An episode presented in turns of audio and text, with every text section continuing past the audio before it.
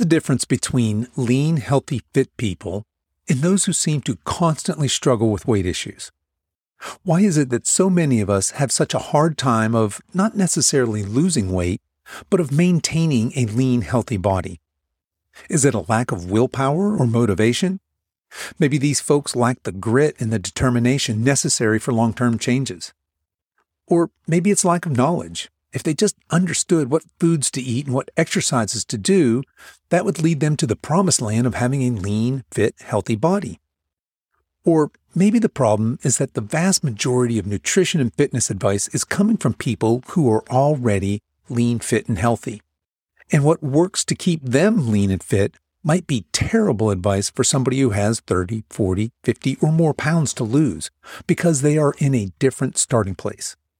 Maybe it's time to re examine why diets fail, and more importantly, when they do fail, why we blame the dieter for that failure.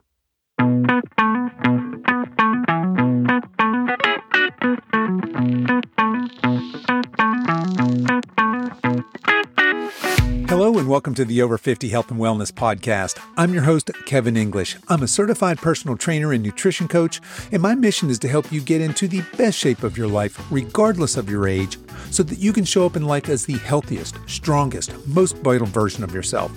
We have a fantastic show for you today. Dr. David Prologo is here, and he's going to help us understand why diets fail and how to get fit and lean without eating foods you despise or living in the gym. But before we get to today's episode, I want to let you know that this episode is brought to you by 2POOD. 2POOD makes awesome gym apparel, gym bags, and backpacks, but they're probably best known for their world class lifting belts. In fact, 2POOD is the official belt of USA Weightlifting. I'm a huge fan of these guys. I absolutely love their gym backpack, and I love their weightlifting belts. I have two of the straight belts, and I've used them for years now. One of my favorite things about their lifting belts is all the different design options. If you like lots of bling, like maybe some pink glitter, colorful, funky patterns, they got you covered. Not really a bling person? No worries, they got you covered with some solid colors and subtle patterns as well. Anyway, if you'd like to check them out, head over to silveredgepartners.com and click on the 2POOD icon. And because you're a listener of this show, you can save 10% when you use the coupon code SILVEREDGE at checkout. Again, that's silveredgepartners.com and make sure you use the coupon code SILVEREDGE at checkout. That's SilverEdge all run together. Okay, enough of that. Let's get on with today's show.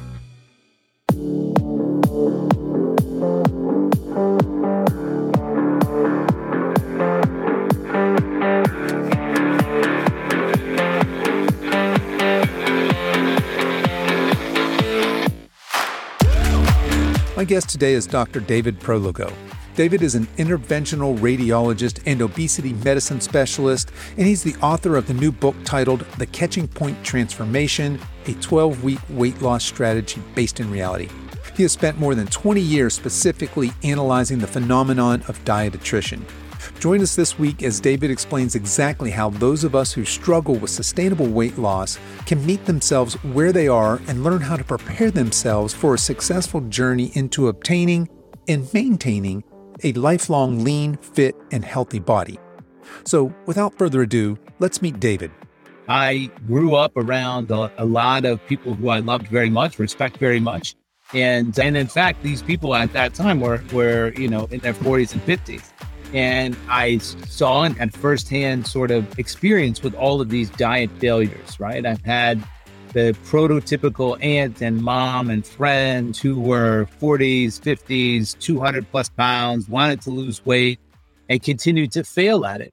And at that time, again, I think what is a typical arrangement. I was younger, involved in sports and enjoyed eating clean, running, all this kind of thing. So I've lived the disconnect. I couldn't understand what why I was hearing that this was so hard because for me it wasn't hard at all. I, w- I enjoyed running. In fact, I wanted to do it. I wanted to run. I enjoyed eating my oatmeal. It was so to hear someone tell me that it was too difficult to do and therefore I couldn't lose weight really kind of struck me and resonated with me and guided my life, to be honest with you. So from there, I went into medical school in in large part because of this phenomenon that I had decided was some biological phenomenon that I had to learn about. And this idea that my mom and aunt and friends were failing the mind over matter game, I wasn't buying that because I was right there, right? And this these are the same people who had wills of steel and were able to conquer all of these other difficult things like college and night classes and financial difficulties and raising boys and all this kind of stuff. So so it just didn't match. And so that kind of kicked me into that direction. I trained for many, many, many years and ended up becoming what's called an interventional radiologist. And all that means is we use CT and other radiology guidance systems to do procedures with needles. So that became my job. At the same time, I got a certification in obesity medicine because I remembered why I started all this and wanted to be able to formally get in there and and change the times. So that's how I ended up where where I am today with this dual board certification and this unique practice. And there are some other stories that came out of that, but I don't want to talk too much and monopolize the whole thing right out of the gate. All right. And yeah, we're, we're going to get there. But let's back up because you said a couple of very interesting things there. First of all, you had this personal experience as a young man of being fit and enjoying it, right? You enjoyed that lifestyle. You enjoyed exercising. You enjoyed eating healthy. And that you had set up this system where that was rewarding and enjoyable for you. And at the same time, you're looking at other people close to you and saying, well, why can't these people figure this out, right? And I think what you're describing is you're you're noticing this disconnect, right, between the well, they don't they have the willpower, they're they have the intelligence. What I don't understand what's not working here. So let's start our discussion here. You saw these people die, you saw these people fail, and I think all of my listeners, everybody here, can relate to going on a diet, maybe a New Year's resolution, being really gung ho, being motivated, being having just steel willpower for that first month, or first week, first six months, whatever it is. But mm-hmm. ultimately, it fails. Why do diets fail? Oh gosh, so what a what a great question. So we can unpack the answer to that hopefully in some sort of logical fashion. So the the first thing I want to say before getting you know, specifically to why why diets fail is that a big thing that I hope to address with all this, right? And, and, and what I say to to folks when I talk, and, and thank you for giving me this platform to talk, is that you know I'm lucky enough to have a day job, and it's pretty busy, as you saw when we tried to start this podcast. Yeah. So so my motivation for being out here and writing this book and all that, it, it isn't a career move. It isn't an attempt to make money or anything like that. It, my motivation was to get the message out about the answer to this question: Why do diets fail? And and to make the point clearly that the reason they fail is not a, a mind over matter issue, right? So I'll, I'll, come back to that. So the disconnect that you mentioned is the most important thing. I think that's the, if I can say one thing or people hear one thing, it's this to understand this disconnect. When you're exercising and maintaining a lean physique and enjoying yourself and so on and so forth, that is a distinct thing. Boom. We bound it. It is what it is. When you are overweight and your goal is to make a change from overweight to lean, that is a different project. And so the disconnect materializes out of the flawed thinking that I can do task B, which is make a change by performing the activities from task A, which is a whole bunch of lean people who are just maintaining their physique. And so the analogy I like to draw is that if for some reason you decided you wanted to be a surgeon, that it wouldn't be reasonable for you to ask me for the steps to a cardiac surgery that, that I do say, I hand over the steps and you start on Monday doing surgeries, right? They, mm-hmm. that wouldn't make any sense. But that is exactly the disconnect that we live in now. We take the what I call the always lean population, we ask them for their directions and programs, to do a totally different task, which is making a change. And then we, we find over and over again that that doesn't work. Right. So, so that's where the disconnect is. And that leads into the answer. Why do diets fail? Diets fail because those folks who are trying to make a change, when they embark on a calorie restriction and oftentimes simultaneous exercise program, their bodies react with very well described, meaning that these are things that you can prove and show. These aren't Dave Prologo ideas. Very well described, very well documented biological responses materialize that block you. What kinds? The example that people can usually understand right out of the gate is your body perceives this abrupt reduction in your food, reduction in calorie availability as starvation. So your body is wired to survive. So the first thing it does when it senses that you're doing this or that there's less food available is it slows its metabolism. It says, look, we have to live. And if we're going to have less food to eat, we better slow down the internal workings of everything so that we don't die. Right. And so you cut your calories by 500, your body slows its metabolism by 400 and offsets you. And this is the patient who then shows up in your office a month later and says, I did everything you told me to do and I didn't lose a pound. Right. And, and that is true. That is true. Your, your body responded. It offset what you tried to do. I understand that you didn't lose a pound, but, but that's one of the things that crops up to block you, right? The body has overwhelming hunger signals that it will, it will, it will fire through nerves. It'll spill hunger hormone into your bloodstream. These are all mm-hmm. things the body is going to do to fight you because the body doesn't want to starve. And that is the truth. That is what we know for sure. That is what I've written in the book so people will understand why they go through these things and fail. And that is also the antithesis of what is actually happening. What is what should happen is what we just said. We understand from a, a medical standpoint that these things crop up and block you and make this calorie restriction non-sustainable and undoable for you. But that's not what we say. What we say instead is you must really not want it, or you know, you you must be uh, somehow eating Doritos in the closet or doing something that you're not telling me, you know, because if you did this, and this this is probably the thing that I hate the most, uh, it's mathematics. It's simple math. You know, calories. Yeah. It's calories so in, not simple, math. Yeah. right. So, so, no, so it's not simple at all. Feel. Diets fail yeah. because we're not wired to diet. We're wired to survive, and we right. can't stay on these diets because our body will fight us every step of the way. Our bodies will fight us every step of the way. That's very well said. So, we had Dr. Rick Johnson on a while back. You're probably familiar with him. He wrote the book, or I don't know if you are or not, but he wrote us a book called Nature Wants Us to Be Fat. Kind of that same similar story, right? You are evolutionarily designed to store fat. That's a good thing from an evolutionary standpoint.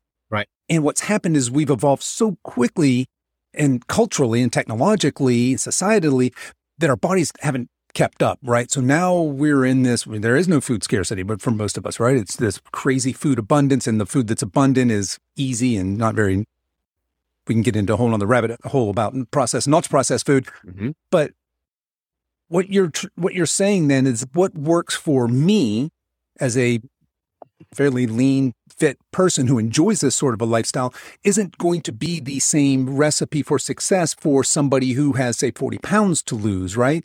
Because Correct. we're starting from different physiological states, right? We're in different Correct. places. So, and you have different goals. You have different goals. We probably have different goals, you, right? You have different goals. These are two different tasks. Making yes, they are two different is a, tasks. Is a different task than than maintenance activity. Yeah. So what I hear you saying is then, so that person that's overweight and they start this, they start this diet that we're going to start on Monday. It's a new, new, new week, new me, and they're they're going to mm-hmm. go on this mm-hmm. calorie deficit. They're probably going to throw in some exercises. They're going to make these mm-hmm. radical changes, right? And their body's going to respond by, I think, what you're describing is metabolically adapting, right? They're they're going to say, right. okay, we we've got less less calories coming in here all of a sudden holy shit, this is not good. Let's let's rearrange some things Correct. hormonally, etc., so that we're prepared in case of a famine, right? Or That's in right. case of That's food exactly scarcity. Right. Yeah. All right. So that being the case, then how do what is our prescription then for this person if diets don't work? Mm-hmm. Somehow, people do. Uh, the majority of people don't, but people do go from being obese or overweight to being lean long term. It's a small percentage of people Right. What is what is what are some of those factors for success? So so these are such great questions. I think it's the best podcast I've ever been on. So the, right. these or at, least, or, or, at least gets at exactly what I want to say. So thank you. All right. Well, good. Um, so so how would you do that, right? So how would you answer that question? Because that is the way to answer it from a scientific standpoint. Why don't we find a cohort of people, albeit a small number, and see what they did, right? And that's exactly what the National Weight Registry did. They found these folks who were successful and sustained their weight loss, a small number of them, And then they characterize them. What kinds of things did they do and how did they do this and what makes them different from the other 99% of people that fail? Right. And so this, this is also, I know we're talking about a book. I apologize, but it's true that this is also what we spell out in the book because I was for the longest time, you know, kind of trying to preach from the mountaintop that this really wasn't people's fault that they couldn't stay on these diets. I would even go so far as to say it's nearly impossible to do so. 99 out of 100 people are failing. And I wanted that to be my message. But every time somebody would come in afterwards and say, okay, well, then what? Are we, are, you know, is it yeah. hopeless? Is that what you're saying? You know, and I said, no, no, no, it's not hopeless. The, the key to this is instead of focusing on whatever your, your mathematical calorie deficit is going to be or your exercise program is going to be, take your focus completely off of that forget it, throw it out, and focus on the things that were stopping you. And let's mitigate that. Here's why. There are famous papers that are out in the scientific literature, probably the most famous of which, and there's a recent one about intermittent fasting actually in the New England Journal of Medicine. But the other one that I want to describe to you was in the Journal of American Medical Association, where they compared all the diets, the, the zone diet, Ornish diet, Atkins diet, and they wanted to answer the question, what, which diet quote unquote works, right? And what did they find out from this study and many others subsequently? That the only variable that correlates with success is adherence. And it might seem simple. And I know people hear that and they go, well, duh, you know, if you stay on the diet, it works, right? It's not the diet itself, it's the ability to adhere. So if we can take our focus off of the diet itself and focus on the variables that allow us to adhere. So let's go back to the to the basal metabolic rate or the metabolism offset that we that we talked. How can we mitigate that? Right. Well, and I know you know this. I'm preaching to the choir, but for for the listeners, how can we mitigate that? How can we? If I cut my calories for 500 and my body's going to slow down by 400 and offset everything that I'm doing, even though I'm starving and all of that, how can I beat that system? It's easy to beat that system because if you can change your body composition, right?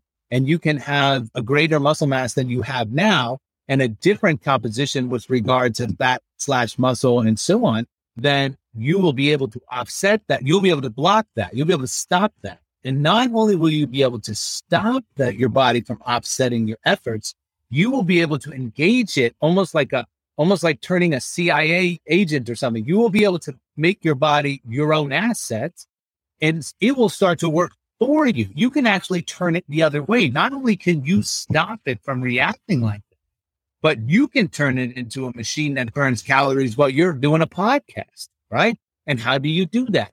You do that by changing your body composition. So here's where I become massively unpopular, right? Because even though I, I, I can, I won't give up this fight against the the marketing machine and so on because I have a message that isn't so sexy and well received and exciting. That period of time that you take to change your body composition so that you can offset these metabolism changes, you're not going to lose weight during that time. That's a that's a so-called investment period, right? And the the analogy that I use here is well, I'll tell you what, let's go back to the surgery analogy. So if you did want to do surgery, you you could do surgery. So so these folks can lose weight.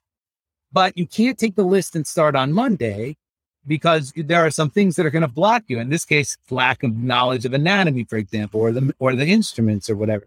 So you're going to have to take some time to go to say medical school, learn that anatomy, learn what the instruments are called, and so on. And then you'll be successful with surgery. But the reason why it's difficult to talk about this in the mainstream media or be popular, as it were, is that while you're in that medical school period and you're doing your prep work so that you can be a successful surgeon, you won't be doing surgeries. And so when I come to the public and say, I can change your outcome for you, but you're going to have to put in this prep work first, during which you're not going to lose weight. At the end of which, though, you'll be a successful weight loss person. I guarantee it. Your outcome will be different. You'll do better. I am drowned out by the people who say, I can get you to lose 90 pounds in 90 days. I mean, the, they pushed me out of the way to get to the 90 pounds in 90 days guy and, and then continue to fail. Yeah. So that's very well said. And I want to pick that apart for a little bit. A couple of things here. One is we are absolutely guilty of that. And by we, I mean my industry, the, the health, wellness, fitness, nutrition industry. But there is a little bit of, there's a little bit of the blame that goes to the consumer as well, right? That consumer wants the, I want 30 pounds in 30 days. That's what I want. I want that fat loss detox smoothie that's going to melt fat while I sleep, right? Mm-hmm. Mm-hmm. And what happens is to your point this this message of hey let's restore you let's get you metabolically healthy before we worry about weight loss it's a tough sell. It's that's hard to market. I know personally, I'll have people that come in. They pay me a not inconsiderable amount of money to lose weight, and very often the first thing I say because they expect, okay, a diet. I'm I'm going to do it this time. I've paid a lot of money. This is this is it. This is the time.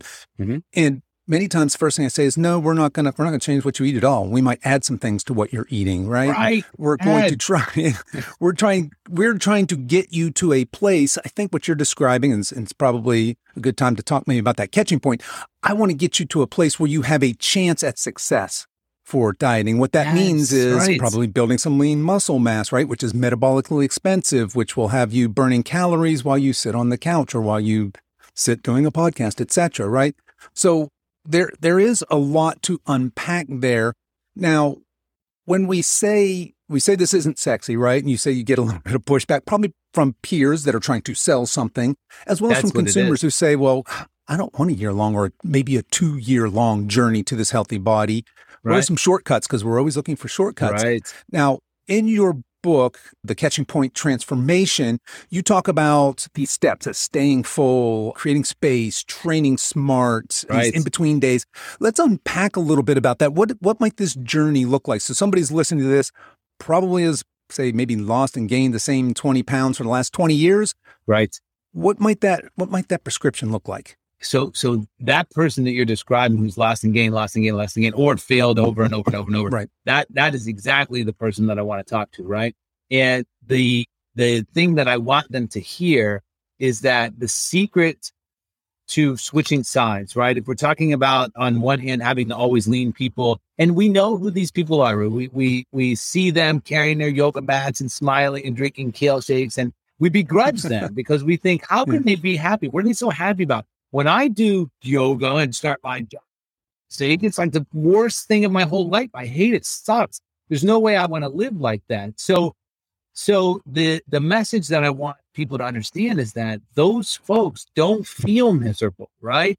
So there is a critical point, and this is why I titled the book "The Catching Point Transformation." There is a critical point beyond which, and I, I apologize for saying it this way, but th- there is a critical point beyond which it doesn't stop.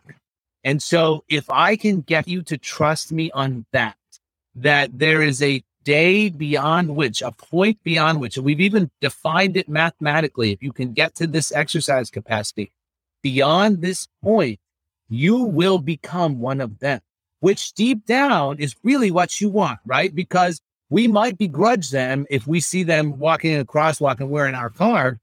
But at the end of the day, we really want to join them.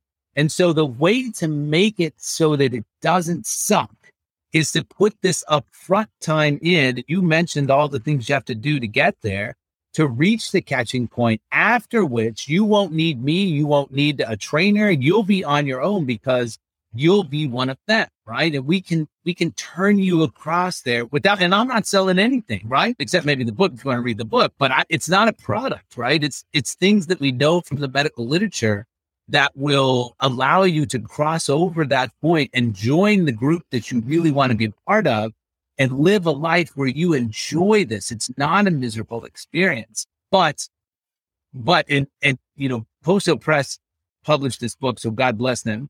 But prior to that, for many years, when I brought this subject to the publishers, they would say, There's no way I can sell that. There's no way I can sell, you know, yeah. here is an idea, here's an idea, or here's a message where you're going to have to take six months. You probably won't lose any during the time. And we're going to turn you into somebody who will be successful with weight loss. That's never going to sell. I mean, it was just rejection after rejection because, and I wanted to, you alluded to this, but I, I think it's important to make this point for your listeners. That is because most of the advertisements that you see, their goal is to sell a product, right? Our goal is to get you a different outcome and help you. There's a big difference there. If my goal was to sell you a product, then I would have renamed this book 90 pounds in 90 days five years ago and I would have sold a million copies. yeah. But my goal is yeah. not to sell you a product. My goal is to inform you about something that you don't realize.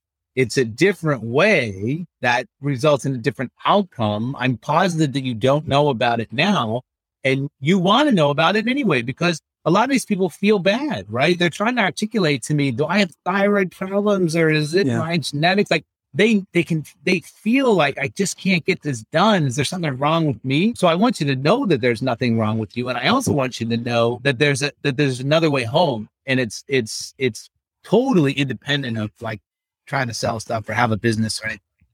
Pure messaging.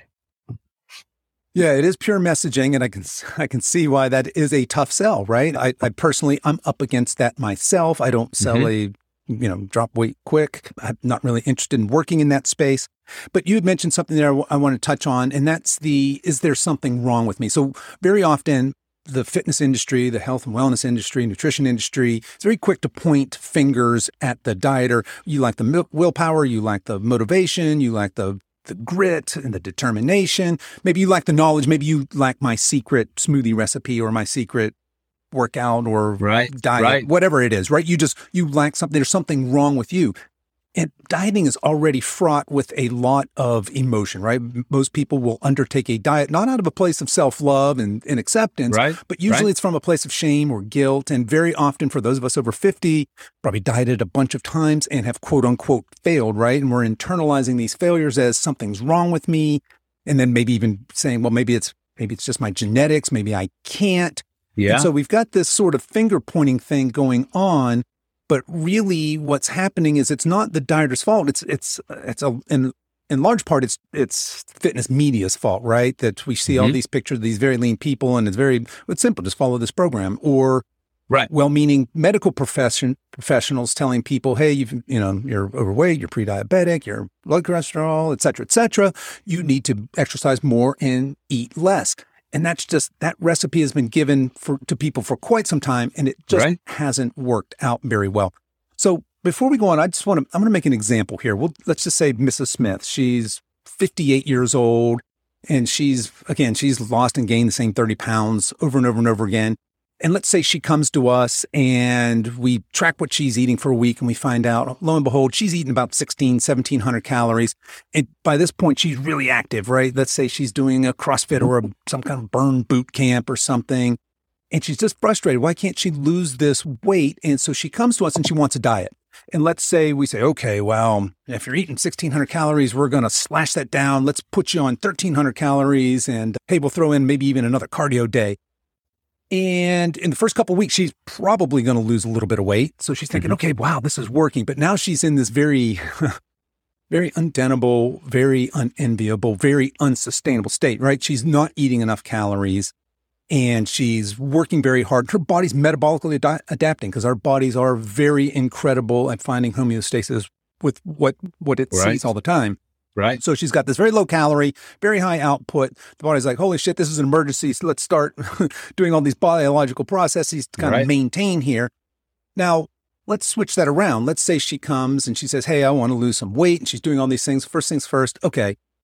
Let's not do, let's not do five days a week of boot camp burn your booty right. class, right? Let's back right. off of that. Maybe we do two days of strength training and another, and we walk on the other day, something like that. Let's right. talk about your str- your stress. Let's talk about your sleep, and let's start adding some food to your diet, some healthy foods. Let's start switching to some whole foods. Let's maybe prioritize some some proteins or other things that maybe you're not getting right now. And she's probably thinking, well, hey, wait, wait, I want to lose weight. You're right. telling me to eat some more. Trust the process. Right. Trust, and she does because she's a fictional. she's yeah. an example here, and she trusts our process, right? And she's eating, and lo and behold, a couple months later, she's sleeping better. She's feeling better. She's getting mm-hmm. stronger. Mm-hmm. She's adding a little bit of lean muscle mass. She's eating more, and mm-hmm. now let's say she's eating two thousand calories, and she's gained one or two pounds. Probably most of that from lean muscle mass, which is Correct. again a good thing, right? Right. And then ultimately, what we would like to do is get Mrs. Smith to a place where she's eating whatever reasonable amount of calories is for her particular body. That's individual for all of us. Let's just say it's 2,400 calories. Mm-hmm. And that she has the body that she wants, and that's her maintenance calories. That's a place that's sustainable for the rest of her life, as opposed to that other direction. If she right. eats 1,400 calories and loses three or four pounds, and then lo and behold, it doesn't work anymore. Go figure, right? Right. And so she eats 1,100 calories and she loses a couple more pounds. And lo and behold, that doesn't work very long either. She plateaus and she starts mm-hmm. feeling worse. Mm-hmm. In order for her to maintain that quote unquote diet, eat less and work out more, she has to do that for the rest of her life. That's not very sustainable. Whereas somebody who is at 24, 2,500 calories, they have ideal body composition, they're, they're eating enough, they're exercising mm-hmm. appropriately, that has that long term sustainability. And I think that that's kind of the essence of your book and what you're saying right now, right? Is look, I want you to get healthy and the weight loss will be a byproduct of that. Is that, is that fair? That is very, very fair. And, and you, you just articulated it beautifully, right? The analogy that's in the book to illustrate exactly what you just said is that if you bring a flower home from from the grocery store or wherever you might buy a flower that's still underneath the dirt, right in a pot, and you water that flower, and in in this comparison, that water is your exercise, right? Your boot camp.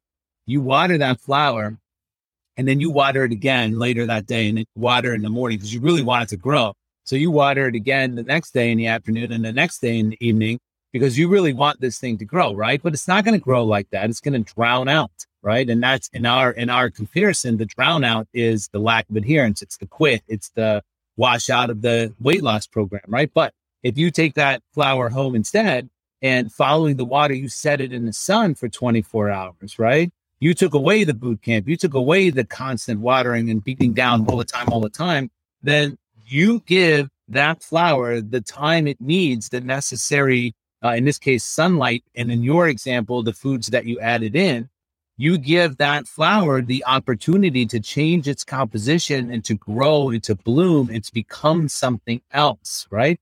You need to change your body into something else in order to join them because their bodies, the always lean people, their body composition is different than yours. So you need to change your body composition into that. And A, you will no longer be miserable with all of these things. And B, as you mentioned, you can sustain that forever. Whereas if you take your current body, so here comes yet another analogy, my friend. If you take your current body, which is essentially if your job was to empty a pool, your current body is like a Dixie cup, right? You're going to try and empty that pool with a Dixie cup. Try and try and try and try and try. But your current body isn't built for that. It's not going to work, right? That's why you live over here with the not always people who are upset and always trying to change. But if you can change your body by doing all the things that you said, I loved how you adjusted that five day boot camp to a two strength plus walk, right? That's counterintuitive to most people, but that is a hundred thousand percent exactly You're doing right less and eating more, which is the opposite of probably what you thought you should do, right? Well, what doing less and eating more does is it accelerates this process of recovery. I think the recovery section of the book is the longest section of the book because it's the mm-hmm. most important. By mm-hmm. making the changes that you made, you're going to accelerate recovery. What recovery means to the average user, the who's not in the field, is that's the body change that you want. That that recovery, that time in between the training sessions, while you're adding in the supplements and food, that's when you're changing your body composition into somebody who A, won't feel like crap, B, will have the tools to be able to impact their weight loss with, with exercise because they'll have an increased exercise capacity. And C, they'll be able to live it and, and not just be able to, it will be easy. I want everyone to again hear this for those folks on the other side of the catching point, this is easy. It's not like, you know, because there are a lot of people, including my mom, who would start a diet and then just feel like just overwhelmed hunger and soreness and depression and disappointment. And and so that's what that person thinks this lifestyle feels like. So right. the idea that I'm just going to feel like this forever, I mean, nobody wants to feel like that forever. So I want people to understand eh, you aren't going to feel like that forever. If you can get through and through this catching point by using the, the sort of interventions that you just described, and that's exactly what the book is about, you'll get to a point where this is enjoyable for you. You'll wake up feeling great.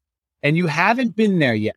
So for most people, you have not been there because had you passed through and felt that feeling, uh, you know, it's it's it's a good feeling, a great feeling. It's not like, oh, I lost some weight, so I'm happy. This is a different thing. This is a this is a kinetic feeling that makes you want to go out and do yoga or get a kale shake. And it's it's a different feeling. So if somehow we can engage the trust of this fictional client of yours, for example, or anybody who might have failed diets before to trust me and get through this catching point, once you feel that feeling of being on the other side, you will be home free because it's addictive. Yeah, I 100% agree with you. And I think that that is a lot of people in their mind, they associate having a lean body with the feeling of being hungry, of being miserable, of right. choosing kale. Who wants to eat kale smoothies? That sounds horrible, that. right? Yeah. But to your point, once you're on the other side, it is easy and it's enjoyable. Right. And there's this spiraling upwards that happens as we start to ha- stack these little wins, right? We get a little stronger. So our sleep improves, which helps us get a little stronger, which right. our body then is Uh, sending these chemicals. Hey, I'd like some nutrients, please, because I see that we're in the process of building things up. And for those of us over 50, as we start to get a little stronger and eat a little healthier, our hormones are starting to organize themselves in a more youthful way. So we're right. starting to feel this vitality, maybe an increase in libido, and our energy is up. And that causes us to spiral up. And eventually, yes, you get to this catching point and this tipping point where this sort of lifestyle is more enjoyable. A lot of times I hear people say, well, I, I just, it's just not worth it. I don't want to be lean and fit and healthy because I don't want to do what it takes. I don't want to live would, that life, would, what it takes. Who would and, want to feel like that all the time? Yeah, who would want to feel like that all the time? And you mentioned in your book, you say that, and this is kind of counter to where we started this whole mind over matter thing where you said that mm-hmm. just doesn't work. You say that changes to the body result in changes to the brain. Exactly. So let's pick that apart a little bit because I think that's what you're describing here, right? Absolutely. And the and the, the science slash doctor word for that is it's called retrograde neuroplasticity. And basically what retrograde neuroplasticity is is a change to the body will go in the retrograde direction, the other direction, not not mind over matter, but in fact from the body up. It and then change the mind. So I love your fictional character, by the way. So we can keep going back to her. So when we made changes to that training program and we added in nutrients, right? That's going to change the composition of the body. And what that is going to do is feed back and make changes in the brain. It creates this positive feedback circuit. And that's how you end up wanting to do these things. Now, some listeners saying, oh, that's bullshit. No, but listen, I'm going to prove it to you. I'm going to prove it to you in, in, two ways. First of all, there's a very famous professor, lifestyle nutritionist professor from Harvard named Lee Kaplan. And he has this quote that I love. He said, changing your exercise capacity, improving your exercise capacity alters your food choices toward healthy options, meaning that uh, when you reach this critical exercise capacity, you literally want to eat these things. It's not, it's not a but back to retrograde neuroplasticity. So we take it out of the weight loss arena for one second and we treat all of these patients who have phantom limb pain, which is this pain in a foot that isn't there anymore, for example, because they've had an amputation related to war or disease or whatever it might be, right? And for the longest time, we were treating these patients with like meditation and psychological drugs, really trying this mind over matter thing, really running this into the ground. And then we decided, well, why don't we do something to the body, to the nerve that got damaged during all of this? And what we found was changing the body. In this case, we froze the nerve in the leg, changing the body. We then took magnetic resonance imaging, MRI scans of their brain, and we watched their brain change over time. So this phenomenon of retrograde neuroplasticity and their pain went away. So this phenomenon of, of retrograde neuroplasticity and matter over mind, you know, outside in, however you want to word it, it is real.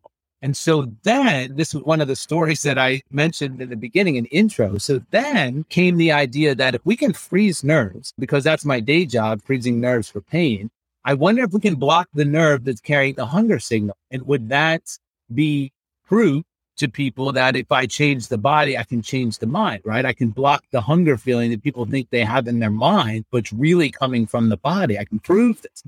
So we took a bunch of people we brought them in, we froze the nerve that carries the hunger signal. And guess what? They weren't hungry. And when they restricted their calories, they were able to adhere and sustain. And the purpose of that was to prove exactly what we're talking about right now, which is changes to the body feedback and change the mind in a retrograde way. And the and if you so that was our little procedure and our little experiment that to sort of prove that.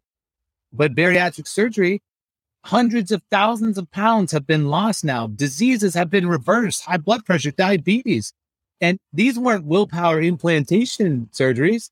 These were surgeries that took away the hunger hormone. These were surgeries that blocked the hunger signal. These were changes made to the body that retrograde feedback to the mind.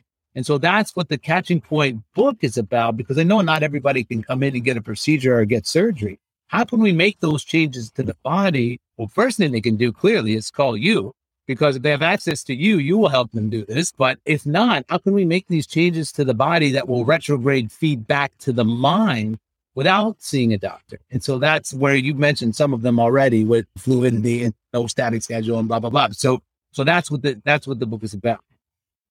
Yeah, I, that, so that's very interesting, and I love the concept of kind of that outside in. And we all know the you know mind over matter, and certainly uh, your your mind has a big part in in your your holistic health, right? A lot of mindfulness practices and things like that go a long ways. But you, to your point, we're not going to willpower or motivate our way to a healthy, lean body. We, we just aren't. That's very good for getting us started on these kinds of, of endeavors, but it rarely uh, carries us over through the long run. Now, I, I, do want to go back and talk a little bit more and kind of pull apart some some things that might detract us on our on our journey. But I, I want to spend a minute because that's kind of fascinating to me in the medical side. And you're probably the perfect person to ask this. So so far, we haven't come up with a pill or a simple procedure that will just cause people to to lose weight and and keep it off. And you know, outside of some pretty extreme examples. Mm-hmm. Are we, are we close to that? I mean, we have to be trying, right? The, there has to be billions of research dollars into this because what we're talking about really is is cause it, I mean, people have to change and people have to actually alter what they are, their relationship with themselves, their relationships with food. And mm-hmm. this is, we've already said, this could be a long process. This could be a six month process. It could be a six week process. It could be a six year process, depending on where you're starting from. Mm-hmm. Where are we in terms of medical advancements and like really battling obesity? So, so the, medical the-, the, the, medical advancements have been significant, and and here are the ones that are successful in in keeping with everything that we've been talking about. Those interventions that address adherence are the ones that result in a different outcome, right? For the sake of consistency, come back to this hunger nerve freezing procedure, right? That was something the intention was to decrease hunger because these are one of the things we mentioned the the some of the things that block people. One of them is definitely hunger there's a subpopulation of people who are clearly blocked by this overwhelming, ravaging, insatiable hunger when they decrease that that they can't endure when they decrease their calories. That's that's just one of them. So, uh, for example, when we address those things that block people, in this case, hunger, we relieve the obstacle, then they do better. Okay. When you think about bariatric surgery, it's the same principle. Now, early on, whoever had this idea at the beginning thought, well, if we make a smaller stomach, people will eat less and so on. But that's not really how it works. They do take a portion of the stomach out and, originally intending to make the study, or I'm sorry, make the stomach smaller.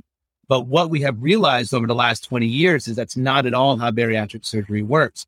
It turns out that the portion of the stomach that they take out is the portion of the stomach that produces ghrelin, that produces the hunger hormone.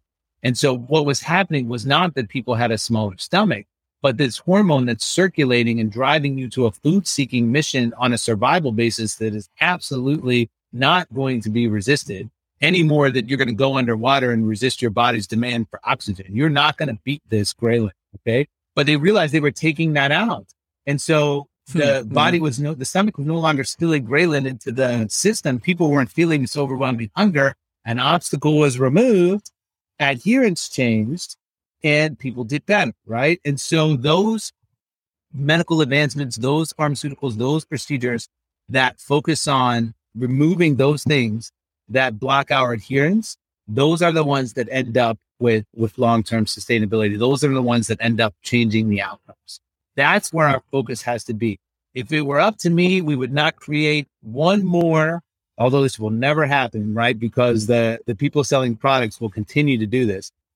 I don't want to see one more calorie restriction or, or calorie deficit arrangement that's given a fancy name and packaged up and then sold yeah. because that is not the key. I'm with the you. The key is focusing on yeah. those things that don't allow us to adhere. I mentioned the intermittent fasting paper in the New England Journal of Medicine. So the New England Journal of Medicine is arguably the most prestigious and most difficult to get into a medical journal in the world because it's so stringent about what it publishes. It only publishes those things that have the highest scientific integrity.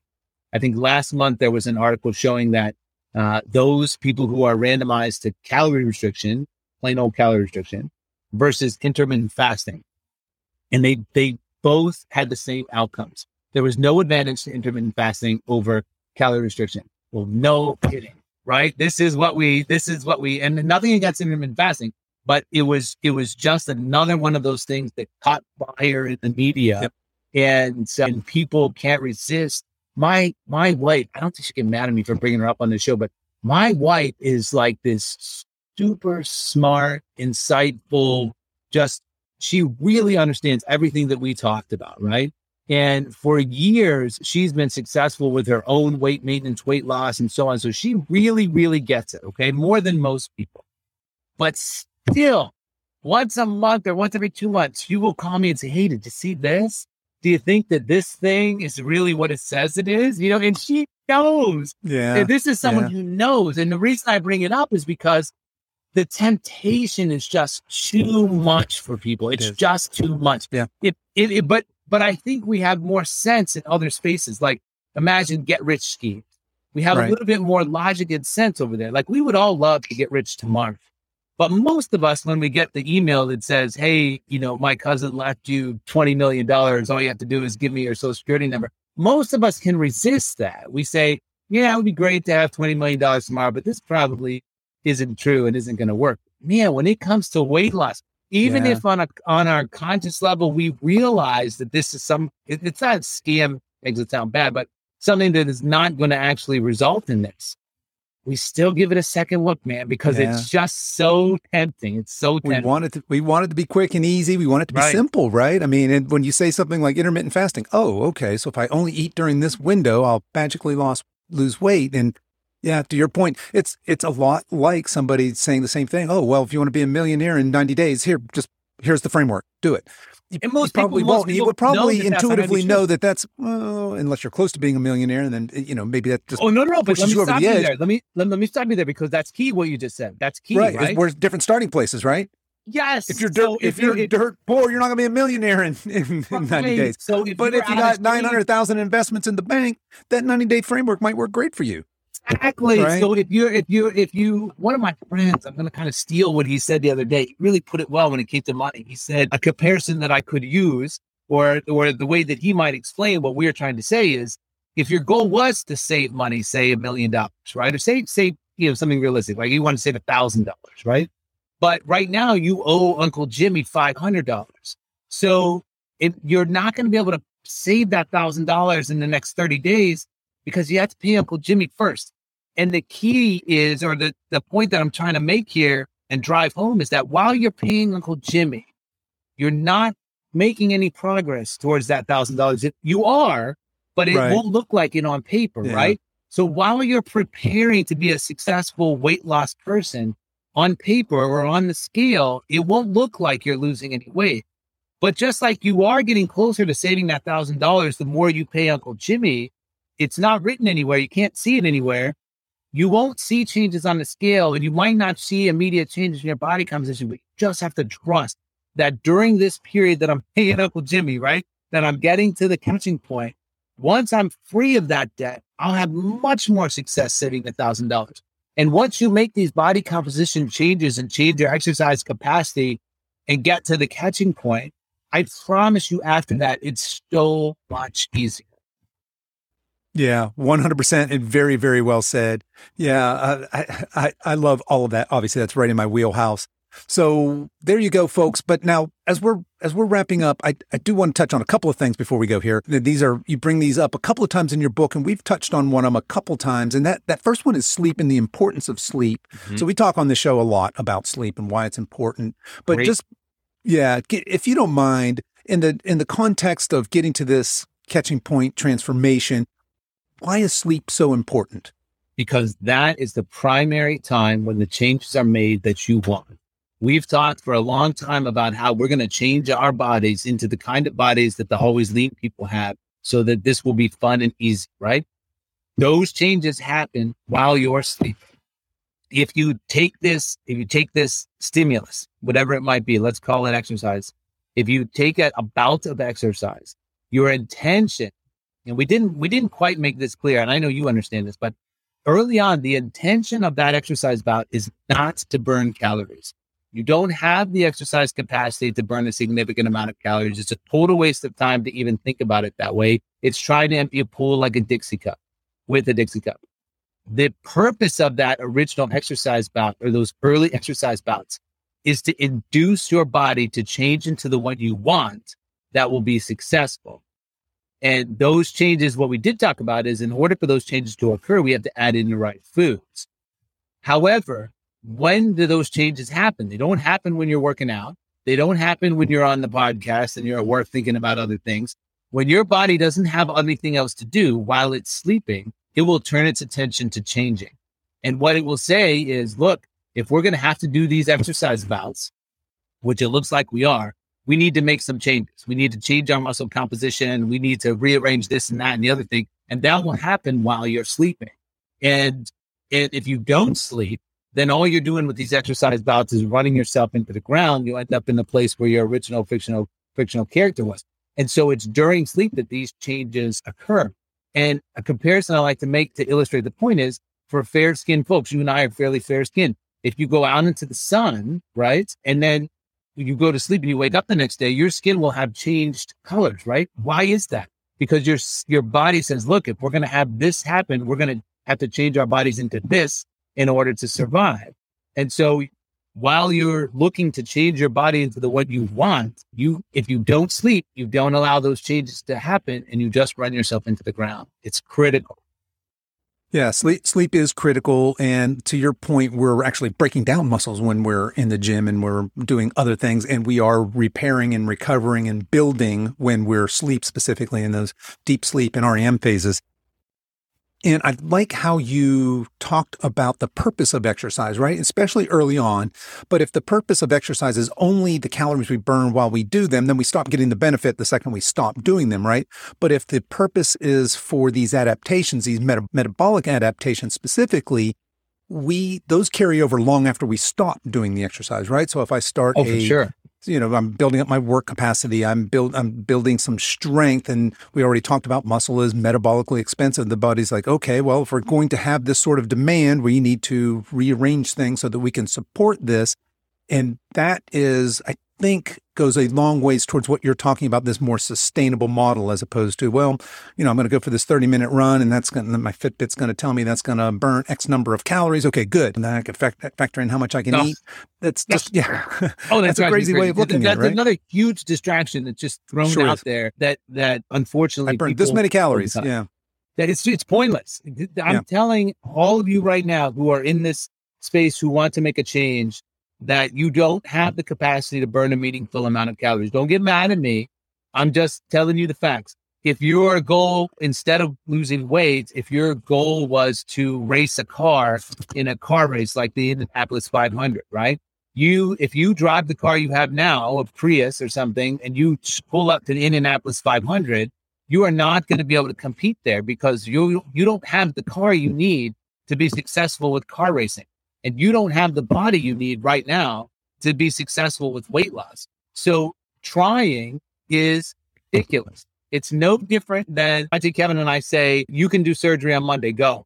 You just don't have what you need to be successful with that task starting on Monday. So please just forget that. What we want to focus on instead is changing our body into one that doesn't get blocked when we eat clean and exercise, doesn't give us negative feelings, and allows us to join this group of people who so obviously enjoy this lifestyle. Right on. Well said. All right. So, real quick, as we're wrapping up, the other thing I want to touch on, and you just briefly mentioned this in the book, but I think it's important to hear, is the role of alcohol when it comes to building this Yeah. new this new lifestyle, this new body. And it's a tough one, right? Because this No, is I mean, you're just, look, just going down the list of my unpopular things. yeah, yeah, right. We're really selling ourselves really well here. Hey guys, all right. So this is going to take a long time. It's take a lot of work, and you're going to have to be dedicated. And not only that, but but Forget that. You know- this guy over here says I can do it in 30 days. Yeah, right. Have what you want. Okay, so I mean, we're not saying that abstinence is is the key, and of course, maybe it is for some folks. But what are we saying? What is the role of alcohol, and what why why is alcohol not our friend specifically when it comes to talking about transforming our body from from this body where we are today to this you know this lean fit body? Yeah, This is another. This is another hard truth. And This is another hard Um, one. Yep. the the only potential silver lining that I could put on this is that I'm only asking you to stay away from this until you pass through the catching point. Once you get to this point and across and you join the folks who are smiling and enjoying all of this, then you can gradually add this back in if you like. The reason why you have to stay away from it now is because everything that we just talked about, if we just if we just follow the sequence, I'm going to use an exercise bout to induce change in my body, which is going to happen primarily while I'm sleeping so that I can transform my body into these people who enjoy this and can sustain it. If that is our goal, alcohol will screw you up at every single step, right? So I do my exercise bout. If I have alcohol, my exercise bout is gonna is gonna not be as good, right? So there it screwed you up there. And I did it to induce change while I sleep, which will also be screwed up if you drink alcohol because it screws up your sleep. And so now you've minimized your change.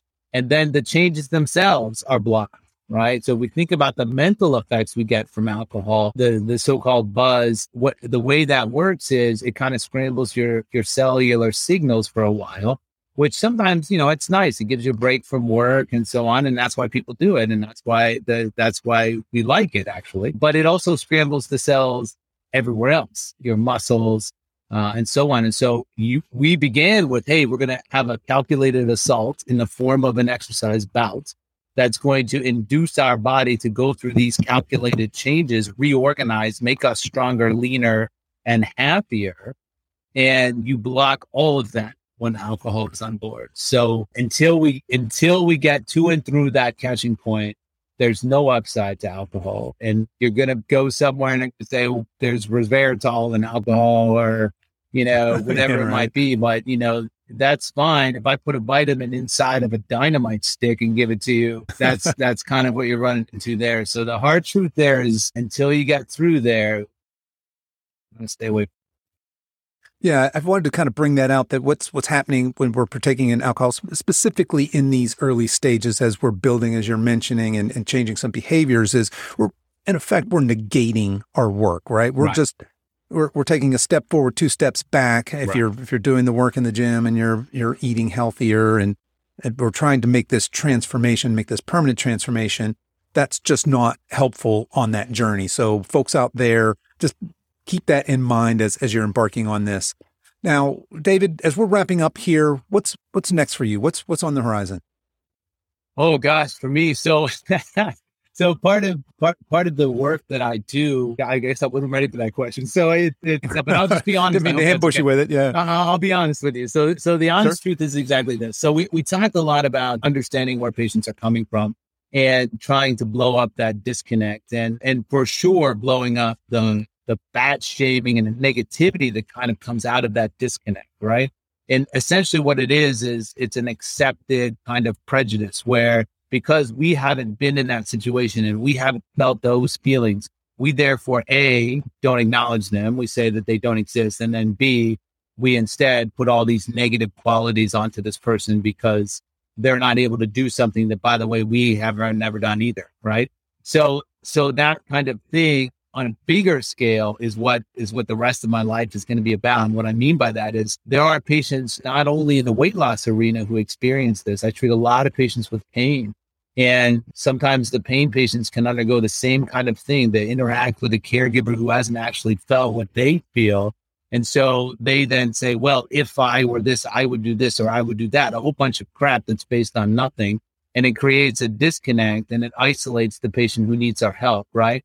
And so for me, for the rest of my time, uh, I'm going to advocate for these patients, whether it be in the in the setting of pain, whether it be in the setting of weight loss. And sometimes people just get lost in the healthcare system and they need some guidance because they don't know where to go. And those patients are, regardless of whatever their individual abnormality might be, I want to be able to embrace them and bring them where they need to go by believing them, listening to them, acknowledging that I probably haven't felt what you have felt, but I have the tools to help you. So I'm going to lay down all the stuff and I think I'm so great and I'd be able to do it if I were you. I'm going to dispense with all of that and I'm going to help you. So that's that's what's next. That's the rest of my time.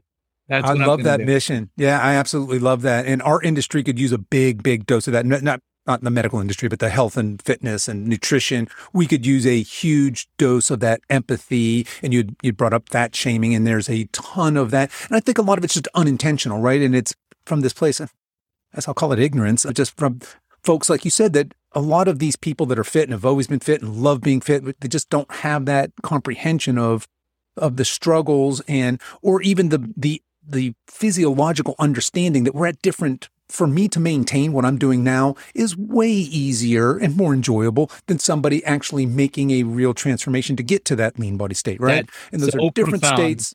If you're going to yeah, pull a soundbite, pull that one because that is such a profound statement that you just made. And I'm sorry to interrupt you, but I think it's worth and important to interrupt you there and point out that what you just said off the cuff is is so profound, so meaningful, and so true and we do indeed need to get rid of that. And it's it's not any different than upper middle class white guys saying that you know if I grew up as a minority in a low income country or a, or a low resource community, well, I would just buckle down and and I'd become successful. Well, no, you no, you wouldn't because and what you just said, you know, I can kind of I can kind of sum it up in four words. You you don't know that you'd be able to do that, and here's why: the conditions are different. The conditions are different. And so if you've not been through it, don't assume you could or would be able to do it because what I want people to understand and what you're saying, and you've just articulated so well, and I'm probably ruining it now, is that the conditions are different. Yeah. Yeah. We could use a lot more, a lot more empathy and a lot more advocacy. It sounds like that's what I heard when you were saying what's next for you. And you're going, oh, that caught me off guard. I think that was I think that's fantastic. So before we wrap up here, David, how can people get in touch with you? Oh, great. Yes. Thank you for saying that, actually. So I have a website. It's drprologo.com, D R P R O L O G O, drprologo.com. And that really sort of links out to everything all the advanced interventional pain stuff that we do, the weight loss stuff that we do, the patient advocacy, anything that you might be interested in. We're, we're doing, we're involved in building education programs in Eastern Africa and essentially the tagline that I that I want to have is that we're we're working to help human beings. We're trying to help human beings in this weight loss space and beyond. So anybody who has any interest in any of that at all, please come visit drprologo.com and let's see what we can do together. Fantastic. Absolutely love it. All right, folks, I'll drop all of that as well as this, the social info into the show notes here. And again, that book is called The Catching Point Transformation, a 12 week weight loss strategy based in reality. I strongly, strongly recommend this book for everybody. And look, I'll be honest, I say that every time I interview a guest that has written a book because it's a polite thing to do. It's a nice thing to do.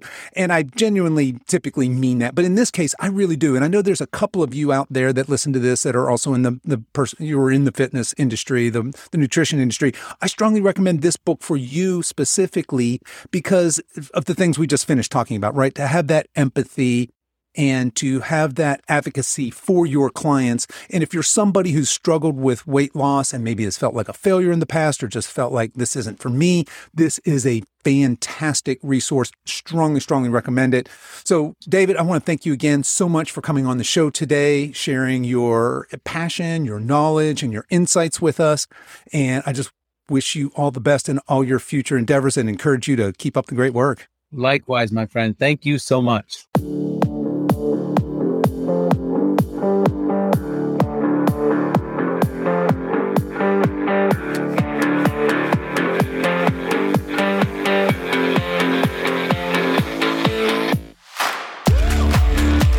Okay, folks, that's our show for this week. If you've enjoyed this podcast, I want to let you know that we have other free resources over at silveredgefree.com. There you'll find free guides with our top tips on nutrition, exercise, and healthy lifestyle. So feel free to head over there and download anything that looks useful to you and your health and wellness journey. I also want to let you know that you can find all the links to the resources we discussed in this episode over at silveredgefitness.com slash episode 133 and you can continue the conversation over there as well. I'd love to hear your thoughts and comments on today's show. I really appreciate you spending your time with me today, and until next time, stay strong.